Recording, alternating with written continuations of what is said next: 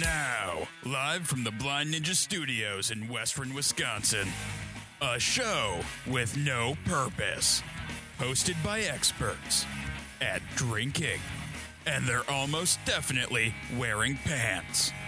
It's time for the Department of Offense.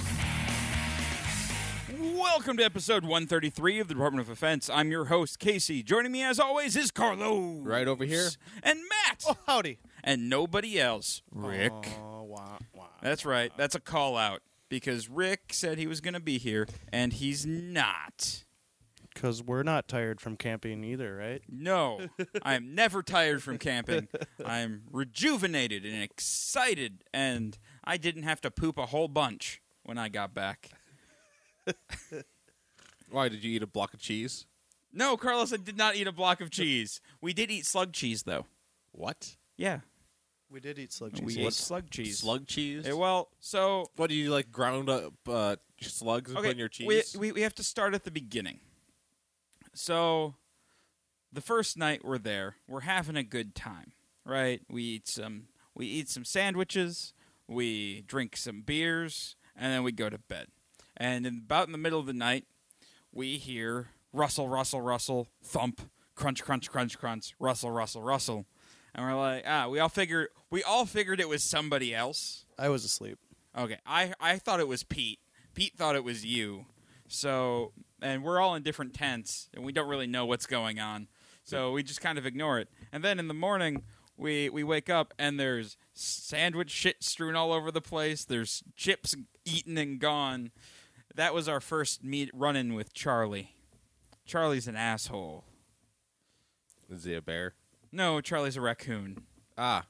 So that... I swear that first night, though, Peter probably didn't latch it all. Oh, yeah, no. So Pete didn't, like, close the... He was the last to grab sandwiches. The whole way, so Charlie got at the sandwiches. So Pete screwed you guys over, then? Yes. He swears he didn't. But Charlie only ate, like, 10 sandwiches. So we still had a bunch of sandwiches left. 10 sandwiches.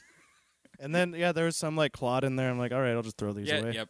And no one else wanted to eat the sandwiches. Yeah, no, then nobody else wanted to eat sandwiches. So that was more sandwiches for us. Get rabies, so Matt and I ate the rest of the sandwiches. I had, like, 4 of them when we got back from the beach. It was great. I would just grab a sandwich every once in a while and munch on it. It was pretty great. So the next night, Charlie had eaten a bag of Doritos that day. At some point. We were gone. Yeah, no. So like we went to town for a bit. I told Peter to go put those ones away too. You left those out. And Charlie had eaten an entire goddamn bag of Doritos. I didn't even get to have one Dorito. Yeah, the entire bag of Doritos gone. No, Peter opened it and started eating them, and I told him to put them away, but he just left them sitting on top of the box. He's like, yeah. I put a bag over it. I'm like, he still smells food. Charlie can move the bag. So then we get a little smart and we box all of our food up and we set it off in the corner and we're gonna play a game. So we start playing Coup. We started playing Coup, and I have my headlamp on, and I hear something off in the corner, and I kind of look over, and I'm like, "Hey!" And fucking Charlie, he's sitting there. He looks at us. He's like, "Oh shit!" So he grabs the nearest thing that he can and tries to run away. And so we all chased after Charlie. It was my canopy bag. He started dragging that away. Yeah, it was a big blue canvas bag. And then all of us got up off the table and were like, hey! And then he, like, scurries off, and then we see him over on the other side of Peter's tent over there just staring at us. And then he runs off again because Rick was going to try and chase him. Did he bring the bag with him? No, he didn't. He dropped the bag. Yeah, he dropped the bag. Which was good. So then we're like, okay, fine. We're good. Whatever. We're fine. So we go back to playing again. And then, like, 10 minutes later, there's fucking Charlie trying to steal shit again. And was he, like, super fat at this point? Oh, yeah. No, Charlie was so fat. And so we finally, like, hang up all the food and, like, put it all up out of Charles's reach, and we're good. And Charlie shows up once or twice more that night. Mm-hmm. And then Rick had a bashing stick ready. Yep. Yeah. He was planning Charlie's death the entire weekend. Rick really wanted to kill Charlie. He was going to go get some antifreeze and put it on some food and then put it in the corner. That would end well. And then we're like, "There's so many dogs here that people bring. You're going to kill a dog or a drunk person. Ooh, a sandwich. Ooh, a blue sandwich. I've never seen a blue sandwich before." So anyway, so then. I go to bed. A couple of the guys are still up. And apparently Charlie then just showed up and started just, like, circling my tent. Yeah, he did. And then he, like, went into the flap or whatever, and we're like, should we just let it be? And then we're like, no. So we scared it off, and they're like, Charlie was just in your tent, man. And like, Charlie was trying to assassinate me. What? Stupid Charlie. He's going to eat your face. Probably. Casey, one night, well, that was fun. Casey was really drunk, and he was going to bed. And me and Peter and everyone were sitting outside or whatever. And we're like, Casey, we got Star Wars fruit snacks. He's like, oh, fruit snacks? And he got really excited, and he had to go pee or whatever. So he came out of his tent, and we didn't have any fruit snacks. They didn't. They lied to me. We did have fruit snacks, but you had to go find them. We mostly did it because we wanted fruit snacks, and we didn't want to find them. So we they tricked me, Carlos. They tricked me with fruit snacks. He was in his underwears, ready for bread. Yeah, no, I was in bed, in my sleeping bag, ready to sleep. Ooh, and fruit snacks. Motherfucking Star Wars fruit snacks. I'm like, oh, yes, I am coming for this. This is going to be awesome. I get out there, and they're like, oh, yeah, no, there's no fruit snacks. And there was murderous rage in my heart. No, what was this about snail cheese? Oh, anyway, yeah, sorry. Slug cheese. So when Charlie left the cooler open, the slugs went into the cooler. Oh. And then we're making breakfast a day or so later, and I'm putting cheese in the pot, and I pouring cheese. Oh, look, a slug. Throw the slug out. And he's like, "Should we use it?" Like, yeah, just use it. And so then it's slug cheese. Ah, yeah. Who knows how much cheese he crawled over while he was in there. All of it. We baked the crap out of that cheese, and it was delicious. But yeah, the weather fucking sucked all weekend. The weather blew and didn't. At least it wasn't actually raining, though. It was just misty and foggy all weekend. Yeah, no, it was. Wow. Like, the trees were crying on us. Did you ever see the movie The Mist? No. Okay, well, it was like that. I'm familiar with it, like, the fact that I'm assuming that there's mist everywhere. It was that thick of mist everywhere. Yeah, there was like maybe we were walking on the boardwalk, and then we'd start getting rained on, and we realized the trees were just collecting. Because around here, it was just beautiful. The last couple days. No, I know, that's what we hear. We fucking wake up this morning, birds are chirping, blue skies, not a cloud in sight. Yeah, I woke up early and watched the sunrise on the beach. It was nice. It was, well, good for you. Man, I slept very, very well. Peter and all them slept very well because, well, Peter also took a NyQuil, I found out last night, because he's getting a cold, so he really slept well last night. Well, crap. So, Carlos, what have you been up to? I have not done a whole lot this week. There was something I did, but I forgot between when I did it and now what it was. So, yeah. Impressive. Yeah, there was something I did, but I... Oh, yeah, I... His growler was too full. We did read the... what was the Gary Gygax? The Gary Gygax document. Yeah, we're going to release a show later this week that we're going to talk about that. In more detail. But yeah, we got a preview copy of the Gary Gygax biography. Biography. And if you don't know who Gary Gygax is, who is Gary Gygax? Gary Gygax is the creator of Dungeons & Dragons. He's the credited creator of Dungeons & Dragons, and he started Gen Con way back when, which is now a massive gaming convention that happens every year in Indianapolis. Is he still alive? No. He passed away in what was it? Was it like 2012? No, I thought it was like 2009. How old was he? Okay, I'd have to look at my notes. I don't know. Old? I don't remember people's ages. Why would I remember? I got it. Ages. That's ridiculous. Yeah, no. But yeah, so it was just how he created Dungeons and Dragons and some of his other games like Chainmail and stuff like that. He was 69. 69. Gig was. What the hell kind of a last name is Gygax? What was it that he drank? Buttermilk and something else. Some alcoholic beverage.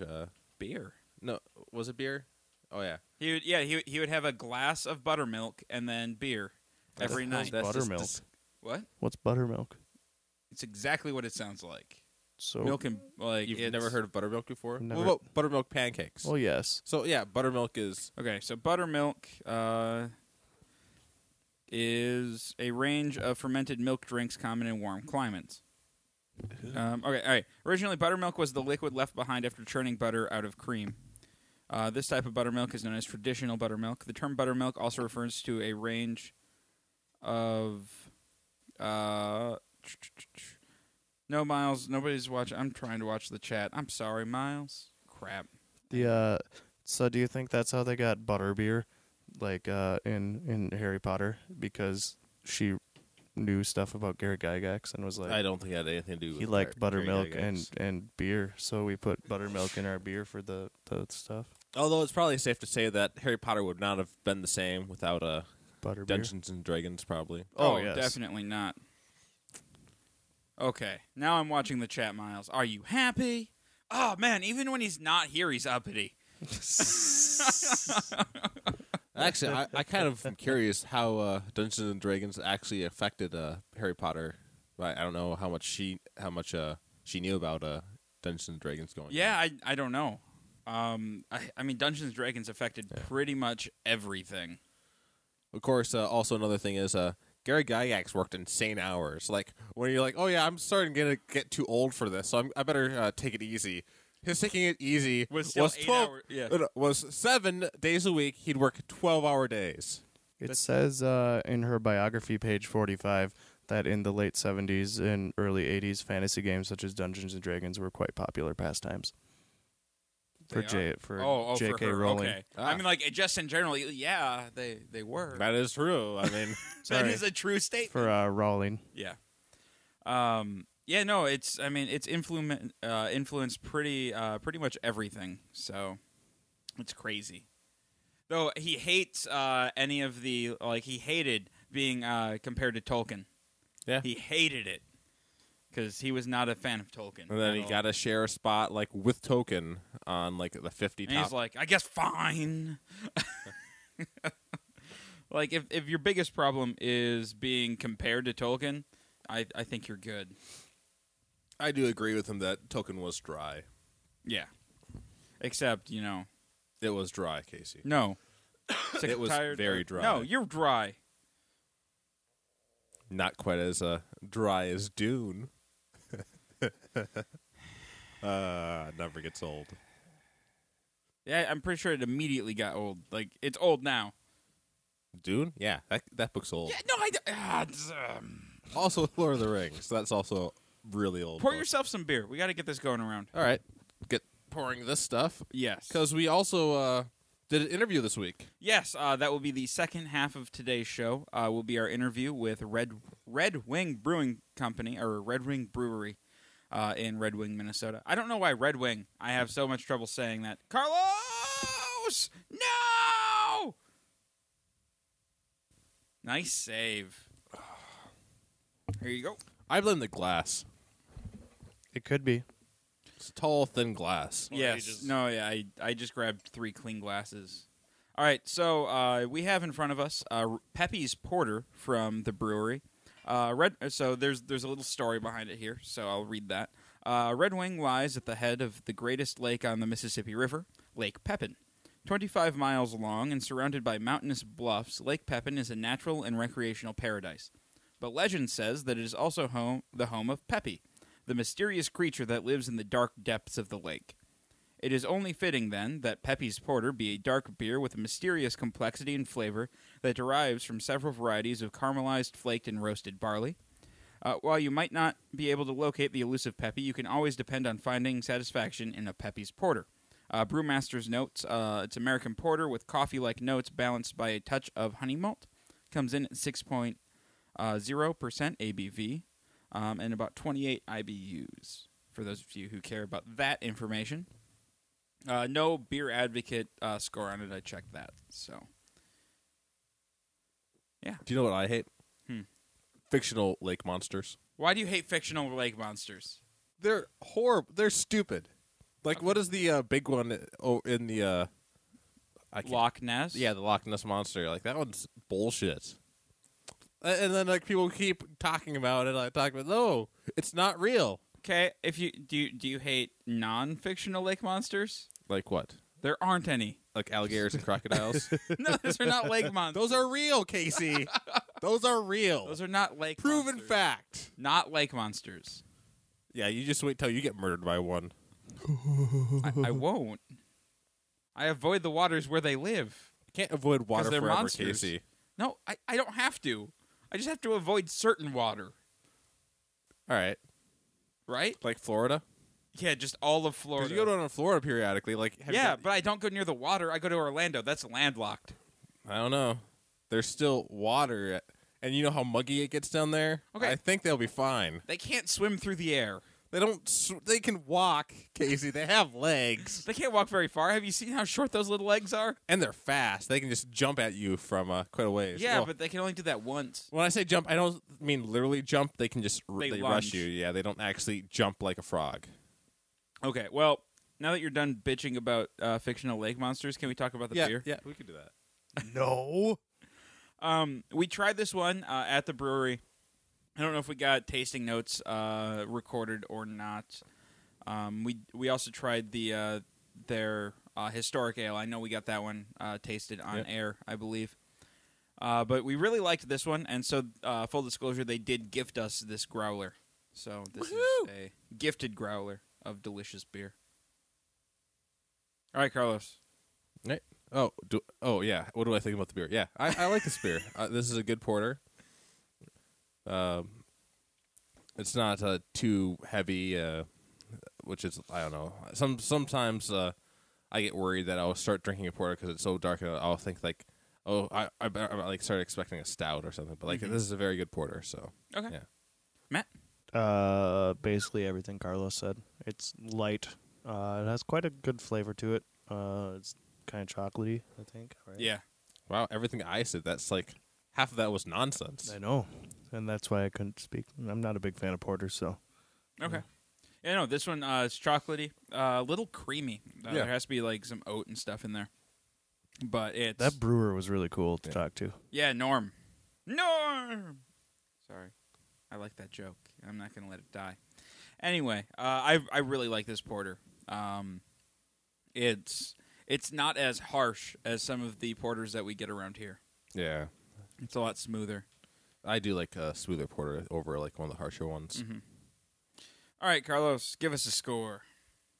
8.5, I think. 8.5, okay. Matt? I'd say 7.6. 7.6. I'm gonna give it a solid 8. All right. I could drink a lot of this beer. But I shouldn't drink a lot of this beer because I've been doing nothing else but drinking. Over the last couple of days. We also stopped at the Angry Minnow. Forgot to mention that. Oh, that was delicious. Oh, the Angry Minnow. Love the Angry Minnow. It's a brew pub in Hayward, Wisconsin. And I had nachos, because of course I did. And they had jalapeno cheese on them, as well as jalapenos and other delicious things. Yeah. And they had such delicious beer. Yeah, just needed to get... My BLT with avocado and egg was the greatest thing ever. And they were brewing...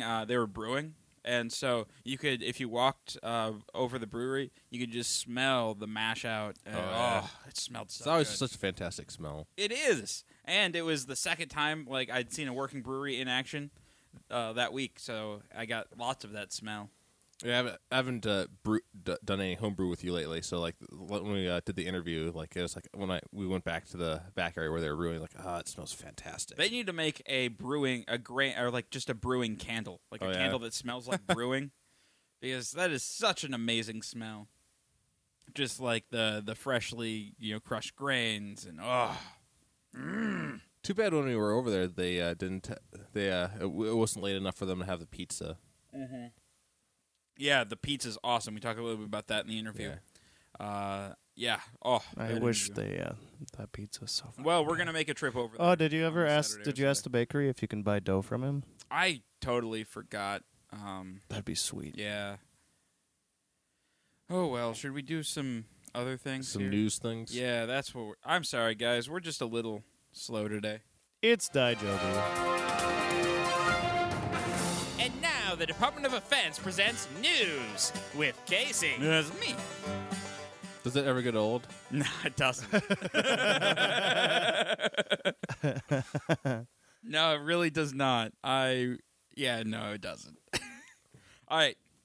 Very short news segment this week, guys.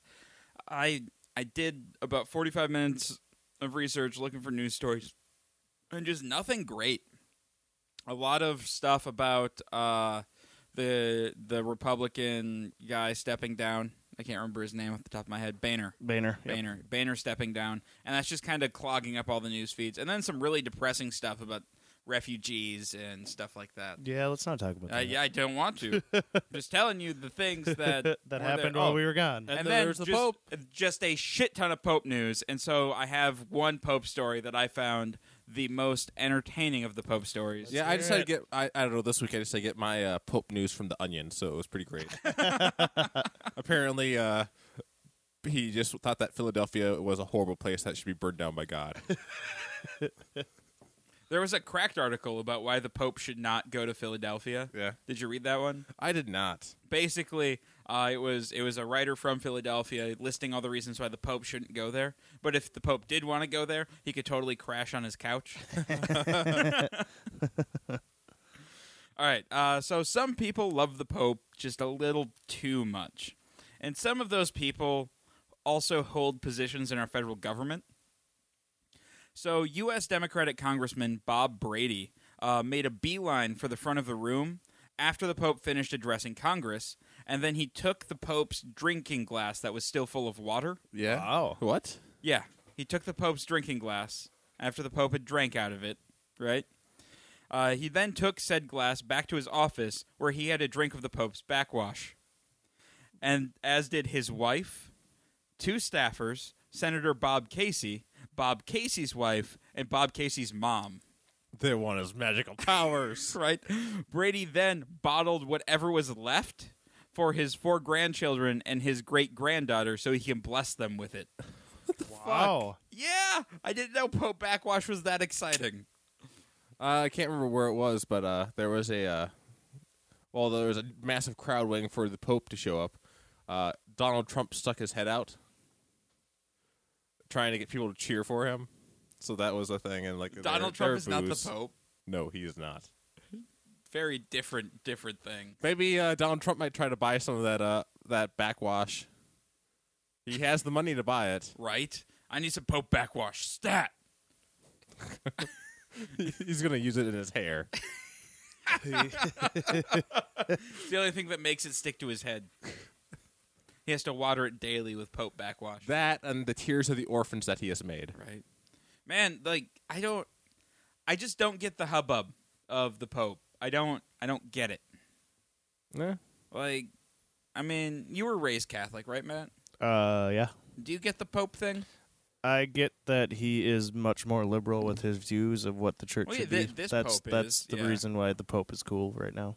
Yeah, no, I get why this Pope is cool, but I could care less about any other popes. I don't even know. Well, no, but like a visiting Pope, it doesn't seem like that big of a... It's just like when the Dalai Lama comes to visit and shit. Like it's the head of their figure of the religion. So I mean, it's like, Jesus is the head of the religion. No, Jesus never shows up to any conventions or anything. Right? If he starts showing up to podcasts and stuff, turning water into wine and stuff, then we can start talking about him. The podcast. Carlos, I want you to research Casey, that. The Pope cannot turn water into wine. I want to hear a conversation this Pope and the Dalai Lama. I think that'd be a really cool conversation to hear. I want to see them out-miracle each other. I want to go to that Vegas show. Once again, Casey, neither of them can turn water into wine. Are you sure? Or probably even beer. They probably can't even turn it into beer. Well, turning water into beer is hard. That requires some time. Yeah. It requires some grain. Well, technically, so turning water into wine, but I know that one just requires magic. Jesus, magic. Well, that's why the Pope is not going to come on the show. A Michigan man got frightened by a spider on Saturday while he was filling up his car with gasoline. Being a brave and courageous, yet slightly dim-witted man, he did the only noble thing and tried to cleanse it with fire. So when he lit up his lighter and tried to burn the spider, he forgot about the flammability of gasoline. And when he brought the flame close to his fuel tank, well, the flames got significantly larger. The man and the gas station attendant were fortunately able to get the flames under control before the fire department arrived.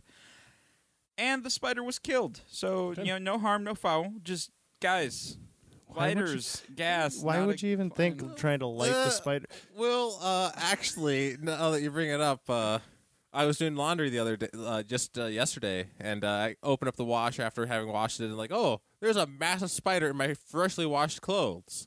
I was thinking, you know, I could go get some gasoline from outside, pour it in there, light it on fire. I'd have to get new clothes, but I'd kill the spider. Whacking it is so much easier than trying. I had to stop and think that, you know, I'd have to buy new clothes. Especially because the spider's going to run away while you're trying to chase out the light. That's probably what he was doing. And then it was like, oh, shit. It was kind of trapped in there. You know, and in Carlos's defense, all he has to do is turn the washing machine on. No, it was, if it had survived one wash, it's going to survive another wash. No, put out the fire. Oh, yeah. Yeah, no, you've already burned the spider. Now you could put out the fire by just turning on the washing machine. Or you could just put all your clothes in the dryer and then it'd be burnt that way. No, I took all my clothes out. Then you'd have to touch the spider. No, I had like this. I just tossed all my stuff in the dryer and then I smashed the spider.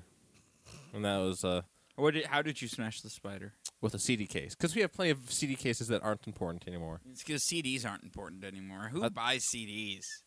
I don't know. I really need to start throwing away some of my old ones because they're just eating up space. Yes. All right, guys. Well, those are my two news stories. Like I said, very light news week. A spider and the Pope were our top two stories. Not even an awesome Australian spider that might eat your face. No, I know. That's how depressing it is. Though, I did stumble across a story that there was an Australian company. They built a wilderness tank. I think it's just for commuting. I'm not entirely sure. But basically, it's a giant armored RV that has like a little forklift on the back. It was pretty neat. I read about how like in the 1800s, the UK and Europe just thought that America was this horrible cesspool full of horrible, horrendous creatures, like 3-foot frogs and things like that. But that's ridiculous. That's Australia. They were confusing us with Australia. They were. Those fools. All right. So we're going to launch into the interview. They're called kangaroos. We're going to launch into the interview in just a second here. They mostly consists of myself and Rick Rowland talking to Scott Colby, one of the founders and co-owners of the brewery. The other person mentioned is Norm, William Norm Norman, and I don't know if he will show up in this interview. I'm trying to, we talked for about an hour or so, and so there was a lot of stuff back and forth, and then afterwards we went and toured the, the brewery back there and stuff, so he will show up in the videos. We're going to do one or two videos on YouTube that'll be out later this week, so make sure you check those out, and we'll put links and stuff on our Facebook page and whatnot when they are done. But it was a lot of fun, and they were super gracious, just so nice to us and really accommodating. We went in the middle of the week. They opened up early so they could come and talk to us and stuff, and we got to go see their brewing process in action, which we haven't been able to do yet at any other facility. So that was a lot of fun. And, you know, I started... Oh. What? Okay. All right. That is it. So we'll be back afterwards for just a brief recap and then, to wrap up. So we're here with Scott from Red Wing Brewery. You're one of the co-founders, right? Yes. Myself and a gentleman named William Norman, who goes by Norm. And so we are the two... the two co-founders of the new Red Wing Brewery. Okay. What made you want to start a brewery? What was the thing where you're like, man, I really just want to sell beer now? Well, it's sort of that typical story of home brewers that get kind of starry-eyed and wonder if they can go professional. And that was the case with us. Norm had actually taught me how to home brew about 15 years ago. And we...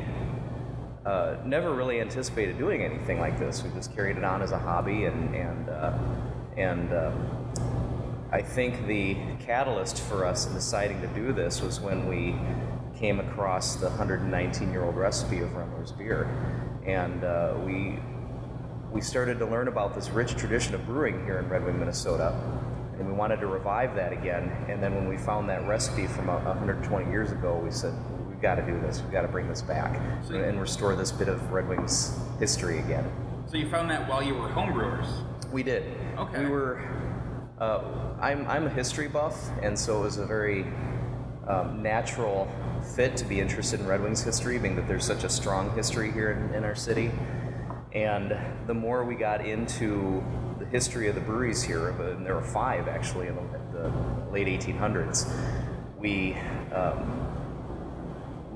started to get, I guess, really involved in what used to be here. And Red Wing's got some wonderful history, which is evident through timeless industries which are still around today, with pottery, stoneware, the boots and the shoes. And beer making was very much a founding industry of the city as well, dating back to 1857.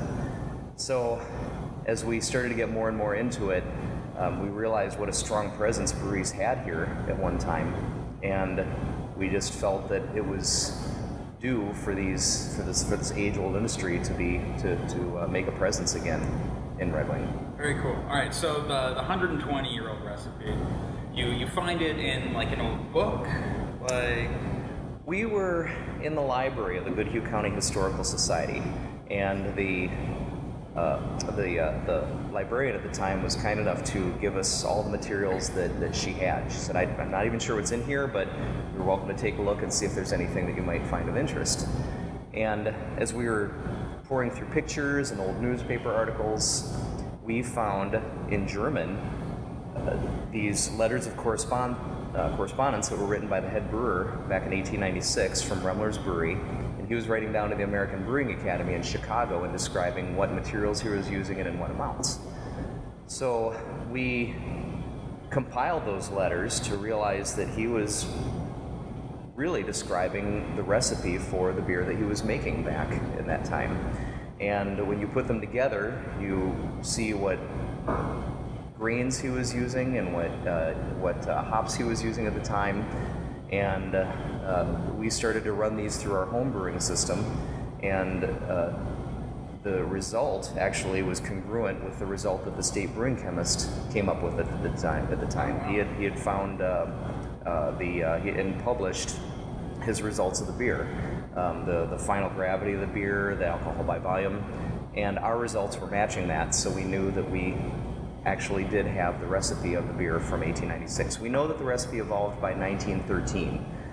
They started using rice as an adjunct, which was common in the brewing industry back then. It would lighten the beer for an American palate that was changing. So by 1913, we know they're getting railroad cars of rice from St. Paul delivered down to Red Wing here. But prior to that, it was very much a German-influenced recipe, and that's what we're serving on tap today. So, grain, has that changed a lot? Like, because I know early the kilning processes would leave like a smoky flavor in the grains and stuff. Is that something you had to worry about? Well, all of the ingredients have evolved to some extent, and that's due to technology and I guess more advanced science as far as grains and horticulture goes. So the grains are different now, the hops are different now, the yeast is a little bit different now, and our job was to find the closest descendants that we have available to us today with what to what was available back then. The grains have changed somewhat. Mostly back then they were using a 6-row barley. Today 2-row barley is a little bit more efficient, and 6-row still is available, however. The hops, we have hop varieties today that are very hardy, more resistant to downy mildew, which caused a major blight back in the early 1900s. It pretty much wiped out the hop industry here in the Midwest and sent the industry out to the Pacific Northwest, where it's still dominant today. The yeast back then was not as diverse as it is today, the yeast varieties. So we had to, again, contact, case in point with the hops, we know that they used what they called New York hops, which would have been hops grown in upstate New York. So we contacted hop farmers in New York and asked them what would have likely been been grown back in the late 1800s. And so they were helpful with steering us towards styles today that would be reminiscent of what was available back then. So when we put these all together, it again, luckily created the same results they were getting back in 1896, but that was probably the hardest recipe to recreate because we're constrained within certain parameters to be historically accurate. We couldn't flex the amount of hops or the amount of grains or you know, we had to follow what was true back then. So the rest of the recipes we can tweak a little bit because they're our own, so we can add a little bit more, you know, malt if we need to, or back off on the hops if we need to, or change the yeast strain. But that one was, to be historically accurate, we had to remain consistent with what they were doing back then. So the Remmler's sounds like it was a lot of work. It was, but worth it. It's very worth it to have literally a taste of Red Wing's history back with us again today. Very cool, and I gotta say, it tastes really good. It is a good beer. Yeah. Well, it's actually got as much malt. The grain bill is as sizable as the grain bill for our stout. There is a lot of malt to it, but there are a lot of hops to it as well. So it creates a nice balance without the modern adjuncts that we see today and a lot that are prevalent in a lot of beers. Yeah, I know everyone I talk to who sees it and they're like, "Oh, this is the pre-prohibition beer." At 6.3%, it seems a little high, doesn't it? Well, it was written back in the newspaper the day that Remmler's could put a lumberjack on his ear. And while 6.3% is not necessarily unusual today with the development of the craft beer industry, back then it was considered a very strong beer. Yeah. And in fact, there was one of the sizes sizes that we serve in terms of glassware, what you've got right now is called the snit. It's basically a half pint. And back in the day, in 1896, it was called the Bellhammer snit, named for a German here in Red Wing named John Bellhammer. He came over to the United States, was a farmer here in Red Wing, was a very big man, stood 6'6", and he used to be a frequent patron at the Remmler's Brewery Saloon, right on the brewery premises. John used to want to prolong his stay at the saloon without becoming overly intoxicated because it was very strong beer, so he used to order his beers in the snit size, the half pint, rather than the full pint size of 16 ounces. And so the locals, knowing that this was his preferred beverage size, then called it the Bellhammer snit. And we encountered that footnote in the papers of the Historical Society, so we decided to resurrect that name of a snit. It was a common term prior to Prohibition, but a lot of tavern jargon fell out of use by the time Prohibition was over in 1933. So a lot of that bit of American vernacular was lost. Sure. But some of that is coming back now with a return to the old ways and with some of these stories from the late 1800s and early 1900s. So we wanted to resurrect the snit and resurrect that term again in honor of Mr. Bellhammer. Well, now that we know it, we can start using it, right? Yeah. It's a good word. Snit. It's a good word. So you're 3 years old now, right? Coming up in 3 years. Okay. Yeah, we opened on December 6, 2012, and it's been a 3 years of growth. We've doubled our keg capacity, more than doubled our keg capacity. We've had to expand our kitchen. We're starting to feel a little stretched at the seams right now, and I think that's a common story in many breweries. Is there any plans for expansion? I know you said that when, like, Friday, Saturdays, this is standing room only. Mm-hmm. I think inevitably, you know, you've always got to have that in the back of your mind of what's the next step, because there's a point where, with the way the craft beer industry is going right now, it's becoming very popular. People are really embracing the craft beer industry all over America. So I think anybody going into the field has to initially plan in their business model for some sort of expansion. Okay. There's a phrase in the industry: stay as small as you can, as long as you can, and we're trying to adhere to that just because we've been told by our patrons that they like the cozy and the intimate atmosphere of the brewery here and the tap room. We don't want to sacrifice that with a major expansion right away. So we're trying to enjoy who we are for as long as possible. For as long as possible. I think down the line, if there's an opportunity to expand and the time is right for that, we'll address that when the time comes. But we definitely don't want to lose that intimacy, or that coziness of a brew pub atmosphere. Of course, pub short for public house, where people used to gather. We like this to be a gathering place for people, and we certainly don't want to lose that in the name of a great expansion. Yeah. So when you opened, how many beers did you have? You obviously had Remmler's. Mm-hmm. What were your other flagships right away? We have 13 right now registered with the state of Minnesota, and some of them are historical labels that we've resurrected. Remmler's is the actual recipe from 1896. The rest are labels that used to exist, but the recipes have been lost to history. So we've brought those back, with a nod to the existence of these beers back in the day. Red Wing Premium is the lightest beer that we make. It's a Kolsch style beer. Comes out to be sort of a straw color in nature. It's 4.7% alcohol by volume, so it's one of our lighter beers. But a lot of people do find favor with that if they're especially on a warm summer day. Something like that tends to hit the spot. So Red Wing Premium, the recipe was likely an American light lager. Again, we brew it as a Kolsch style beer, so it's not the exact recipe that they were using back then. But in 1950, which is when this beer was prevalent here in Red Wing, it was what they called the taste of Goodhue County, Goodhue County's pride. So we wanted to resurrect that label just because of that historic note. The Kokens Bavarian style Red Wing beer was another beer that was popular back about 80 years ago in the 1930s.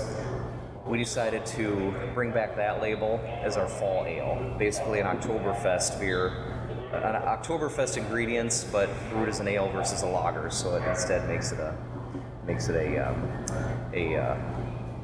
a fall ale. So that one's one of our seasonals. But all the rest of our beers, Red Wing never had a brown or a stout or a porter before, and so those are new styles to the city, and we decided to name those styles so that they promote some aspect of uniqueness that makes our city what it is.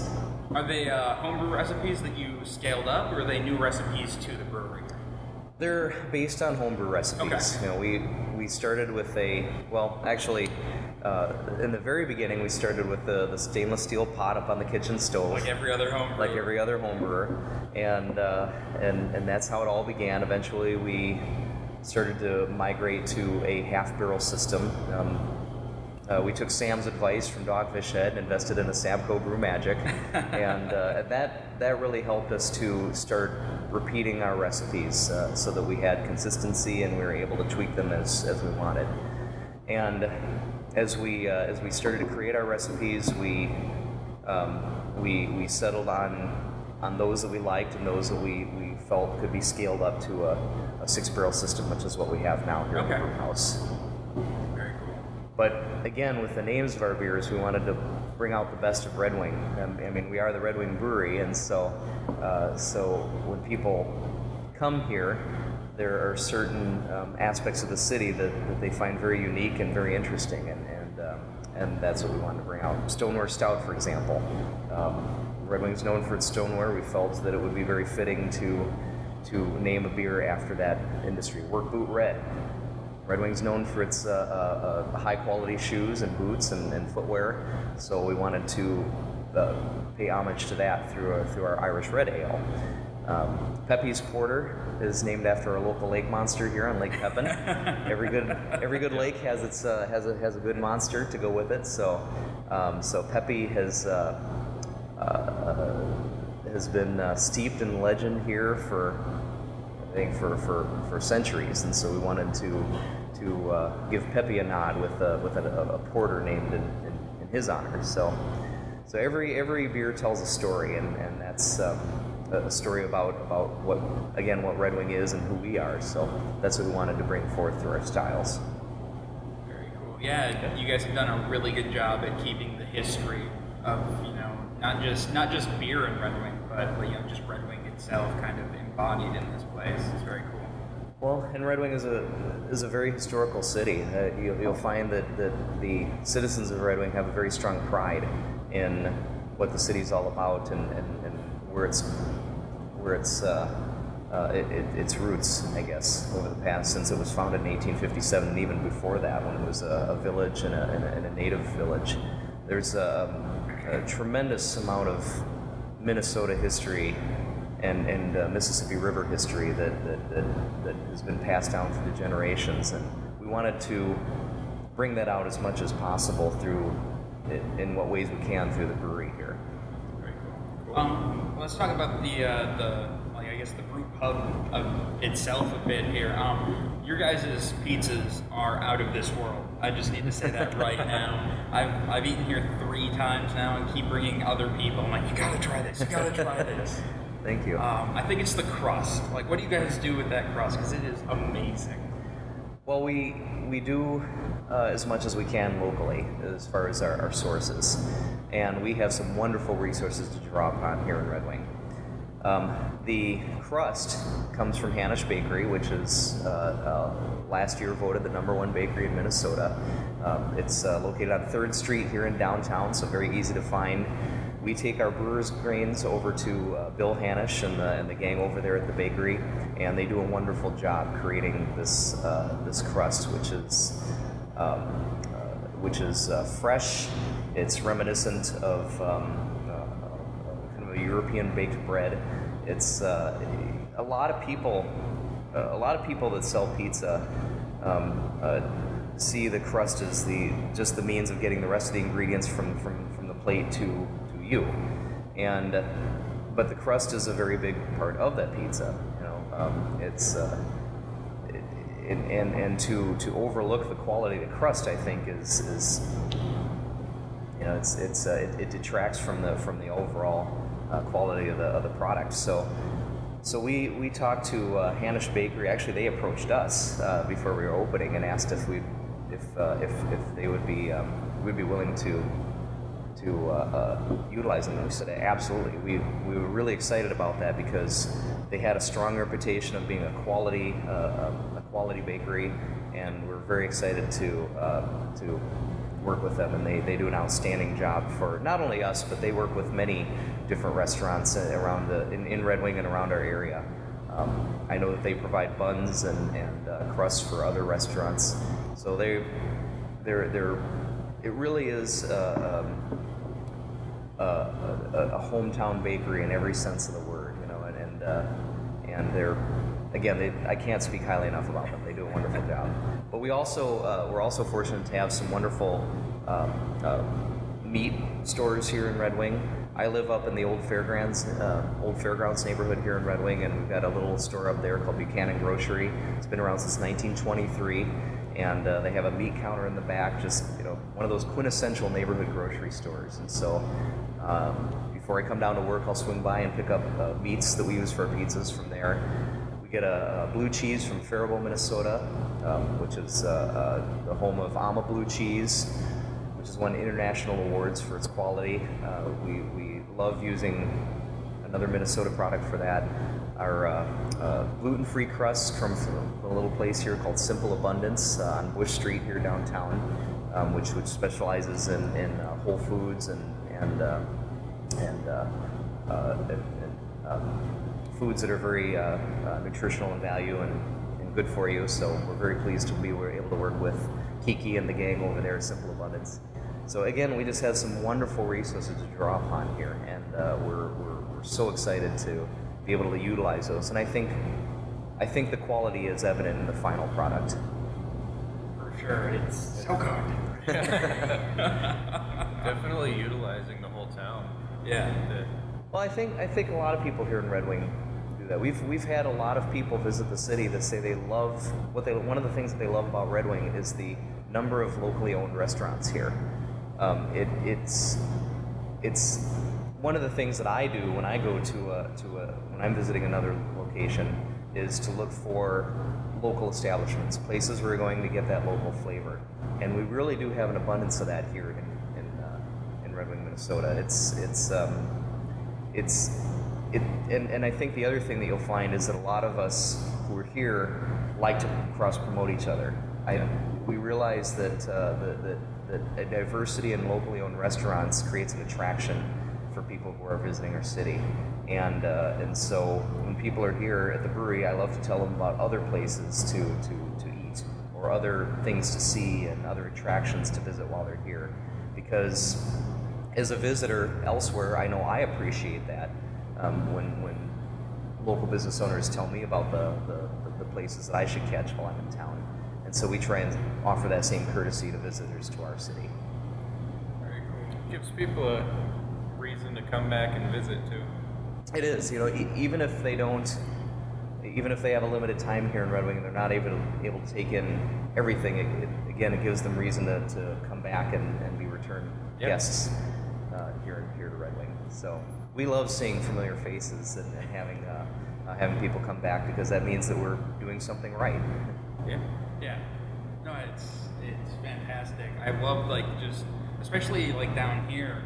You said that this area in particular is starting to get revitalized with a bunch of like new restaurants and stuff like that. And so were you guys the first ones down in this area then? Well, there have been a number of places that have come and gone, and some that have stayed throughout the years. Within our couple of blocks here, I'll give you a history. This is now called Old West Main Street, where we're located, and it was called that because this was the west end of Main Street. As it came out of downtown, it snaked around. Through some residential neighborhoods and some light industrial neighborhoods, and it followed the path of the river until it got to the Pottery District, and then from there it left town and headed up towards the Twin Cities and towns along the way. So about 1960, Highway 61 was built, and Highway 61 through downtown does follow the old east end of Main Street, but at this end it carved its own path through the city of Red Wing, and then caused the west end of Main Street to become a spur off of that. But this was historically the main drag of our city, and so after Highway 61 was built, it converted to be kind of a light industrial area, and that's the way it stayed for a number of years. Recently, there's been sort of a conversion to an entertainment district especially for the marina, which is about a block away down towards the river here. In fact, if the buildings across the street weren't there, you'd actually be able to see the marina down at the foot of the hill. So we're very proximate to the marina, we're very proximate to the new Highway 61 back here, and it creates easy access for people to visit. So Kelly's Bar, which is down at the end of our street, was known as Errol's Bar for a long time. Actually was originally built around 1900 as a grocery store to serve the residents of this neighborhood. And that's when the old Red Wing Brewery used to stand right across the street from there. But Kelly's has a kitchen now, has tavern food. You'll often find Kelly herself on the grill there. They serve some wonderful grilled items there, and they have a number of craft beers on tap as well. The Bayside Tavern has been a staple here in Red Wing. That's two doors down from Kelly's. They've been around for many, many years, and that's open again as a steakhouse. Glenn and Christy do a wonderful job with their food there. People have described it as Twin Cities quality steaks at Red Wing prices. So they do a nice job there as well. West End Liquor has been across the street from us for 30 years. Wonderful neighbors here. They carry an amazing amount of craft beer, and they also carry local wines and local spirits as well. So they've been a neighborhood tradition here for decades. So we're very pleased to be now a part of that, and it's just been it's been enjoyable to become a fabric of a very historic part of Red Wing. You'll notice Red Wing has very distinct neighborhoods, each with its own history. And this West End part of the Main Street down here has its own distinct history, and it's been fun to become involved in that and to understand what was once here and how this whole neighborhood developed since it was created. Very cool. Cool. So Minnesota laws are a little different than what we're used to in Wisconsin, where basically anybody can self-distribute their beer wherever they want. But you guys, since you're a brew pub, you guys have to keep all of your own beer in-house, correct? We do. In Minnesota, there's a lot of complexities to the law, but the straightest way to put it is that if you're a brew pub in Minnesota, that means you have a kitchen and your own food tied in with your brewery. And so that means that you can't wholesale your beer. You can't have it distributed. You can only sell it from the premise. And with that, growler containers, which are the half-gallon, 64-ounce containers, tend to be the most popular way of off-sale for brew pubs. The other organizational structure that you can, or business structure that you can have in Minnesota is a production brewery. And a production brewery typically doesn't have their own food. They have a lot of them will have food trucks that they partner with, and but those guys can retail their beer. They can have it sold for wholesale through restaurants and liquor stores. A lot of people have asked us if that's been stifling, and there have been some brew pubs that are at the point now here in Minnesota where they feel that they want to expand and they want to be more of a, they want to have a production component as well. We're young enough still where Minnesota laws have been okay with us.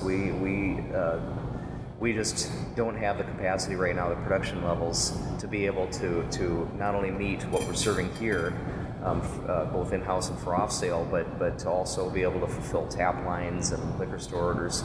We're just not at that point yet, and perhaps someday we will be as we go on in the years. But for right now, we're pretty maxed out with what we're able to produce, and it's been, you know, again, it's been great to be at that point. But bottling our beers right now and kegging our beers and selling them wholesale simply wouldn't be an option for us based on our current size. But again, I can understand where some other brew pubs that have been around for a while, you know, they may be looking for for more options as to how to vend their beer. So I think Minnesota laws have been really advancing in the past well, many years, I guess, since Mark started up Summit back in the 1980s. You know, he created the hole in the brick wall where the rest of us have been able to pass through that. So he truly is one of the pioneers of brewing here. Omar up at Surly has done a lot to advance the laws of Minnesota with the Surly Nation, and so there have been, and those are just two of many brewers here who have really helped to promote a rise of craft beer here in Minnesota. So craft beer has come a long way here in our state. The laws have come a long way. Every year there are new laws that help to promote the industry. So it's really been, as far as we're concerned, a good state to do business in. And yes, the laws are different here than they are across the river in Wisconsin. But it seems that with each legislative session that those laws are continuing advancing, and it's nice to see. They just need to get the liquor stores open on Sunday. Well, there are a lot of perspectives on that, and you know, for us, you know, we can see it from both sides, and you know, there are some valid points that some of the smaller guys have for not wanting to be open on Sundays. I guess there are arguments on both sides of that. For us, really, now that the growler laws have passed, we're pretty happy. You're happy. Yeah, that was the big thing for us, and what actually the way I see it, and I think the way some others in the state see it, is that with Minnesota's current laws, if people want to buy wine or beer on a Sunday, they want to do it in Minnesota, they have to go to a local manufacturer. So really, it helps to promote local manufacturers. It helps to promote the local economy. True. So I think so far it's been a winning situation for everybody involved. Yeah, I guess I didn't even think about that. And I suppose, across the border, like the Nova and stuff, they're happy that Minnesota still had number there. So. Yeah, in cities like Red Wing and in Stillwater, there are venues. If you're in Starbuck, Minnesota, kind of in the middle of the state, then it's a little wrong. Yeah, they might have some different ideas on that. Or if there's and there's no breweries around either in the middle of the state, then where are you going to get your? Although with the growth of the beer industry in Minnesota, it's not going to be long until there's one in every town. Exactly, kind of the way it was before Prohibition. Yeah, there was a brewery in every town, it seemed, and that seems to be the way things are moving right now. So with Minnesota's current beer laws, it encourages people to support their local manufacturers, which I think is a great place to be. Well, and with your setup, you can bring in guest taps and kind of support other breweries that way. How have relationships formed that way? The other craft brewers in Minnesota are wonderful. We've been very pleased to be a part of the Minnesota Brewers Guild and to get to know everybody else who's in the industry here, the members of the guild. It's really at this point been a very supportive industry. When we were starting.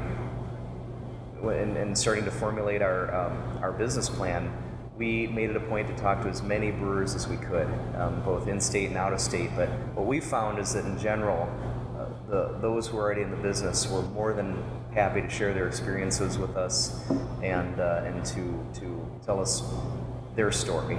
And for us, that was invaluable in being able to formulate our own thoughts as to how to create this business here in Red Wing. So it's when the brewers of Minnesota get together, and I think this is similar and all across the United States. But when brewers get together, it's kind of like it's just fun. It feels like family coming together, and it helps you to realize that you're not the only ones out there. There are other people out there in the industry that are that it's fun to bounce questions off of, kind of see where everybody's at, and share some stories with, have a pint with. I guess to me it feels kind of like a big family reunion every time we have a guild meeting, and that's kind of a nice industry. That's a nice state of the industry.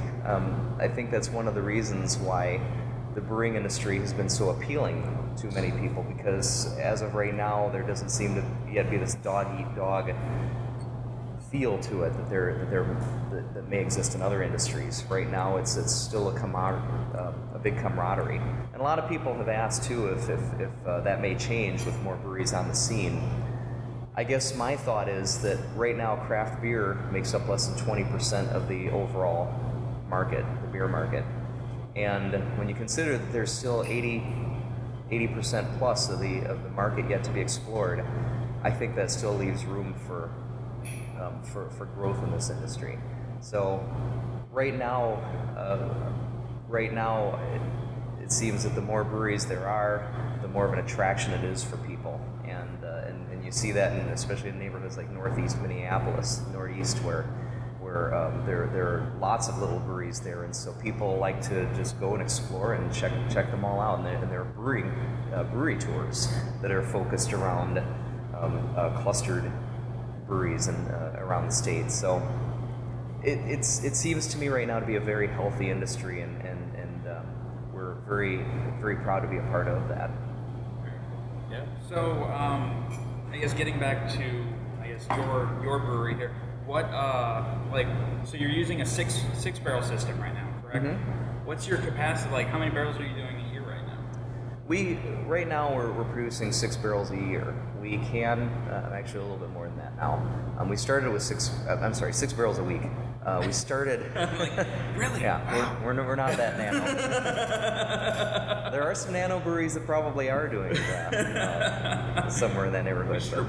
We just brew once. If there is a will, there's a way. But no, we're doing about 6 barrels per week right now, okay. And actually probably a little bit over that. We can brew up to 12 barrels before we finally have to move into a bigger facility. But for a city the size of Red Wing, that's a good production level. And we talked to brewers in other cities around the Midwest, similar sized cities as Red Wing, and they said, well, you know, 6 barrels is a good starting place. You can expect about a barrel a week growth in terms of production. And that's been very true for us. So our business plan so far has been pretty spot on with what we anticipated. What amazed me is when we went up to see Omar's new facility up there at Surly. Man. Omar's head brewer Todd can brew in one fermenter more than what we do per year. But you know, those guys have earned it. They put out a consistently solid product. They've definitely earned where they are right now. Yeah. And so I think their destination brewery has truly been earned, and it really is an amazing place when you go up and see that. And you know, it's really, those guys are living the American dream, and they should be, because again, they've worked hard to get there. So for us, you know, that are brewing on a much smaller scale, it's very inspirational to see those folks and to hear the stories, like, you know, the guys at Fulton that are expanding into their new production facility. And I could go on and on about the breweries that are expanding right now, you know, with Bent Paddle up in Duluth, and, you know, and it's fun to see that. So for us right now, 6 barrels a week is what we're doing, 6 barrels plus per week. It's a good fit for where we are. We've got an allowance for growth here before we ultimately have to start thinking about a bigger facility. But it, you know, that's, for a city the size of where we are, 16,000 people, it's been a good place to begin. And people can only get the beer here, so. Exactly. You're not worried about trying to keep accounts open and stuff like that. Yeah, if Minnesota laws were such that we were trying to put our beers out in liquor stores and restaurants, we would definitely have to be brewing a lot more at this point in our existence. And but again, being that the laws are what they are, you know, that seems to be a comfortable fit right now. Again, we are starting to feel a little stretched at the seams. You know, we know that we're needing to keep the taps flowing here, and so we're doing our best to keep up with that. But so far, so good. Okay. You know, one of the nice things about being a brew pub, not having your beer distributed, though, is it does create a destination for people. You know, to get Red Wing beer, people have to come here, and while they're here, we invite them to check out other great places around Red Wing as well. Cool. So when you're brewing beers, like, you have a Kolsch, which takes a little bit longer. You gotta do like a lagering stuff, stage and all that. Are you worried about like running out of fermenter space at all? Are you guys pretty good on that?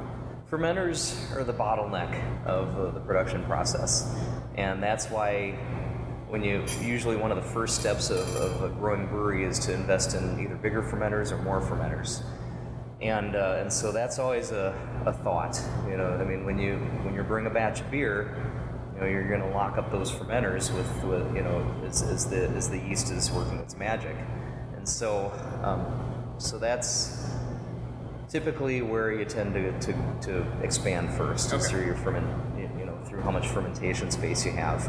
Right now we've got 4 6-barrel fermenters. It works well for what we do currently. I could see down the line here, especially in the next few years, where that's going to start to push our limits a bit. So that's when we're going to have to look at options. You know, we love our little place right now. We've got great neighbors. I think as we look down the road, you know, we might have to look at facilities, possibly one that's just, you know, somewhere currently near our present location. But the space is going to be the first thing to address. Yeah. And you know, but we're also seeing that with our kitchen too. You know, we've right now gotten to the point on Fridays and Saturdays where we got a packed house, and we'll have up to an hour and a half wait oh, wow. for seating here on those days. So that's another thing that we'd be looking to address as well down the line. But again, right now we're still new enough where people are still discovering us, and we've been steadily growing over the past 3 years. But we still don't want to lose our identity while we're trying to create it. So we'll although I have to admit, even at this point, I'm already saving materials for a second version of the business plan, for round two, because every time we get a publication or see new statistics published about the industry, I always hold on to those because I see those as being valuable resources for the second draft of our plan, the expansion draft, I guess you could say. So, are you guys using jacketed fermenters, or do you have like a fermentation room? Well, there are brew house. This is it right over here. It's a 12 by 20 foot room. We do have jacketed fermenters. All right. So you can keep them at different temps then. Yes. And not worry about. Right. Okay. Yeah. The danger with, unless you have a specific room set aside for your fermentation, your fermenters for your fermentation, where you can temperature control the entire room. Yep. You really have to. You really have to, in my opinion, have jacketed fermenters because. Otherwise, you don't have control over the yeast. Yep. And the one thing that you don't want to do is to raise the temperature of your beer while it's fermenting to the point where your yeast is stressed, because then you start to get some really interesting flavors that come out through the final product. Not really warm. Much like people, when it gets hot outside, we get stressed, and yeast is the same way. They tend, there are favorable conditions for certain yeast strains to work their best, and so having control over that ultimately means having control over the final flavor of your beer. For anybody getting into the industry, I would recommend looking at jacketed tanks whenever possible. I know from our own standpoint, there's that you got to weigh the cost versus the lesser cost of non-jacketed tanks. But ultimately, your beer is the beer that you put on your market. That's a statement about who you are, and you've got to start off with quality beer. Otherwise, you're not. There's too many good breweries right now in the industry. Here in Minnesota, to not put quality beer on the market right away. You've got to make a name for yourself from the get-go. And otherwise, people will stop going to a brewery that they're like, I don't really, it's nothing great, so. Yep, they will. Most people realize that there's a strong presence of beer on the market. If you look at Growler Magazine, which, by the way, is an excellent publication here in Minnesota. It's a wonderful magazine. They have the folks at Growler Magazine have done so much to promote the industry, and it's a well-written, wonderful articles. And one of my favorite sections of that magazine is Now Open or Damn Close, where they feature breweries that have just opened recently or are on the verge of that threshold. And Growler Magazine used to be published every other month. Now it's published monthly, and every issue features at least 2, 3, 4 new breweries. So it is a rapidly expanding industry, and people know that, and people see these new breweries. And if you don't come out swinging with a good product right away, people will pass you by and move on to the next good product, because there are, again, a lot of wonderful breweries here in Minnesota and in the Midwest. Very cool. Well, I think we've taken up enough of your time today. I really appreciate it, letting us come down here and talk to you like this. Well, it's been our pleasure to have you here, and we appreciate you. Your dedication to the craft beer industry. I guess is there anything? Where can people find like Red Wing Brewing online and stuff like that? Do you guys have a Facebook page? Any social media? We do. Yep. Our Facebook page is Red Wing Brewery, and so it's easy to find. We have a website, redwingbrewing.com, and for people, we aren't. Sad to say, I'm not as I'm a bit inept when it comes to social media. I would like to say that I'm a lot better at that than I am. So. You spend all your time on beer, so we completely forgive you. Well, we don't even have Twitter right now, which I like I said, I'm almost embarrassed to say that because those are great venues and well-used venues for people to share their story and to share their products. I know a lot of people are very. Very skilled at insta-twadoodling, but we are not. So, we're but people have still found us, and they found us either through the web or through Facebook. Or I tell you, one thing that can't be denied is the power of word of mouth. Yeah. Even with the power of social media and the magic of YouTube and all that's out there, and I am a big fan of social media. I enjoy using it. I need to become more proficient at it myself. But we are still amazed at how many people come in because somebody told them they have to come try the pizza, they have to come try the beer, they have to come to Red Wing Brewery. That even with today's electronic media. You still can't underestimate the power of good old-fashioned word of mouth. Absolutely. And I know that I do that. When I find a place that I like, I love to spread the word. Yeah. And it's apparent through the visitors that we've had that people have been doing that about us, which we greatly appreciate. But we're right down here again on the old west end of Main Street here, and just follow the construction, and when it starts to taper off, get off that road. That, a lot of people have been worried about the construction here, and then wondering if that would affect the city overall. I think a lot of businesses have weathered through very well.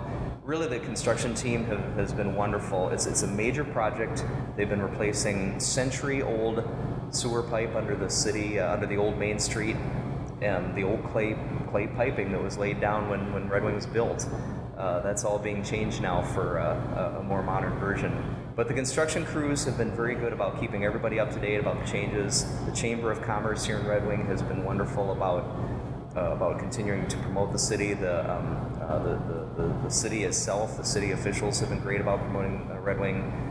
Red Wing Downtown Main Street has come up with activities and events here in Red Wing to keep it a very busy town. So there's still, a lot of people say, well, Red Wing isn't closed. The construction crews have been doing a wonderful job keeping everything moving, and people have still found a way to get to Red Wing.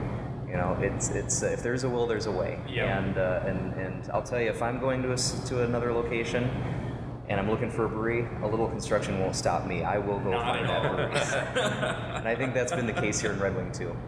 All right. Well, yeah, thank you again. I really appreciate it. Thank you for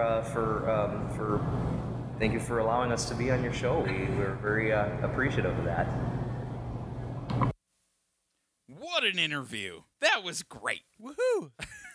It's always weird, like, when we do these cut-together things. Because we're not going to sit here and we're going to re-listen to the interview for an hour. Well, Miles is probably sad. Oh, yeah, it's probably confusing for any live listeners. Yeah, no, live listeners, I'm sorry, you will have to download the audio version. You'll get it in just a few minutes after we wrap up here. But, yeah, it was really cool how they just let us wander around the entire place. He's like, yeah, just go shoot wherever. And wherever, yeah, just... I was hanging out behind the bar. Don't touch the hot things. Don't touch hot things and you'll be okay. Even made us coffee, and it was delicious. Oh. Yeah, they used their own blend. Yep. It was by a roaster in town, right? Mm-hmm. Breads from the bakery in town, coffee from a roaster in town. It's all the pieces of ingredients, local ingredients. Mm-hmm. I think my favorite thing was just how excited both Scott and Norm were about... the history of Red Wing, the current state of things in Red Wing, how things are kind of getting rejuvenated. Also, and how people are just excited about Red Wing Brewery. Yeah, no, and they're just very passionate people, mm-hmm. and talking to passionate people is always fun. We should have gotten a Red Wing sticker for our kegerator. Oh, jeez. That means we have to go back and eat pizza. Oh no, pizza! Darn it! Oh, jeez. Oh, the worst. All right, guys, I just want to take a minute and thank our patrons again, because I forgot to do at the top of the show, especially our Black Belt patron, Zach Zablosky. We spent all weekend with him drinking beer and making him start fires with a without matches. What we used flint and steel. We made him start a fire. Did he actually start with flint and steel? No, he didn't. He couldn't figure out how to make the flint and steel work. Yeah, that actually was kind of funny. Wait, a flint and steel? But it's so simple. It's a flint and steel. Yeah. He was poking it like he was poking at it like this when you're supposed to be going like this. Yeah, he was not working. He was doing like really short, like long drags. All you have to do is like maybe watch some TV shows so that you know how. I know. Don't worry, Carlos. You get to do it next year. I don't know. It's the initiation process. I don't know if I could go that many days of camping. Oh, it's easy. Maybe one day of camping, but you just get smelly. That's the only problem. Yeah. You just get stanky. Yeah, I don't want to go several days like that. I just want one day. Well, then you bring quarters to use the shower, okay? Yeah, Carlos, you go stay at the hotel in town. No, yeah, that works. Not a thing I'm going to do.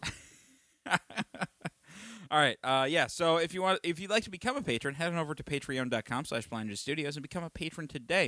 If you're going to do any Amazon shopping, click on the Amazon link at the bottom of our homepage. Your Amazon shopping as normal, and we get a bit back from Amazon for sending you there. Or if you'd like a T-shirt, head on over to store.blindnewstudios.com or click on the store link at the top of our homepage and buy a T-shirt today. If you have any questions, comments, show ideas, or what have you, I should be playing outro music. Yeah, I know. It's okay. What just in the world? Going. No, we're going to play outro music. It's ruined already. It's already ruined. There we go. Well, I forgot I was outroing, and then I don't have that set up because I got to do a whole thing over here.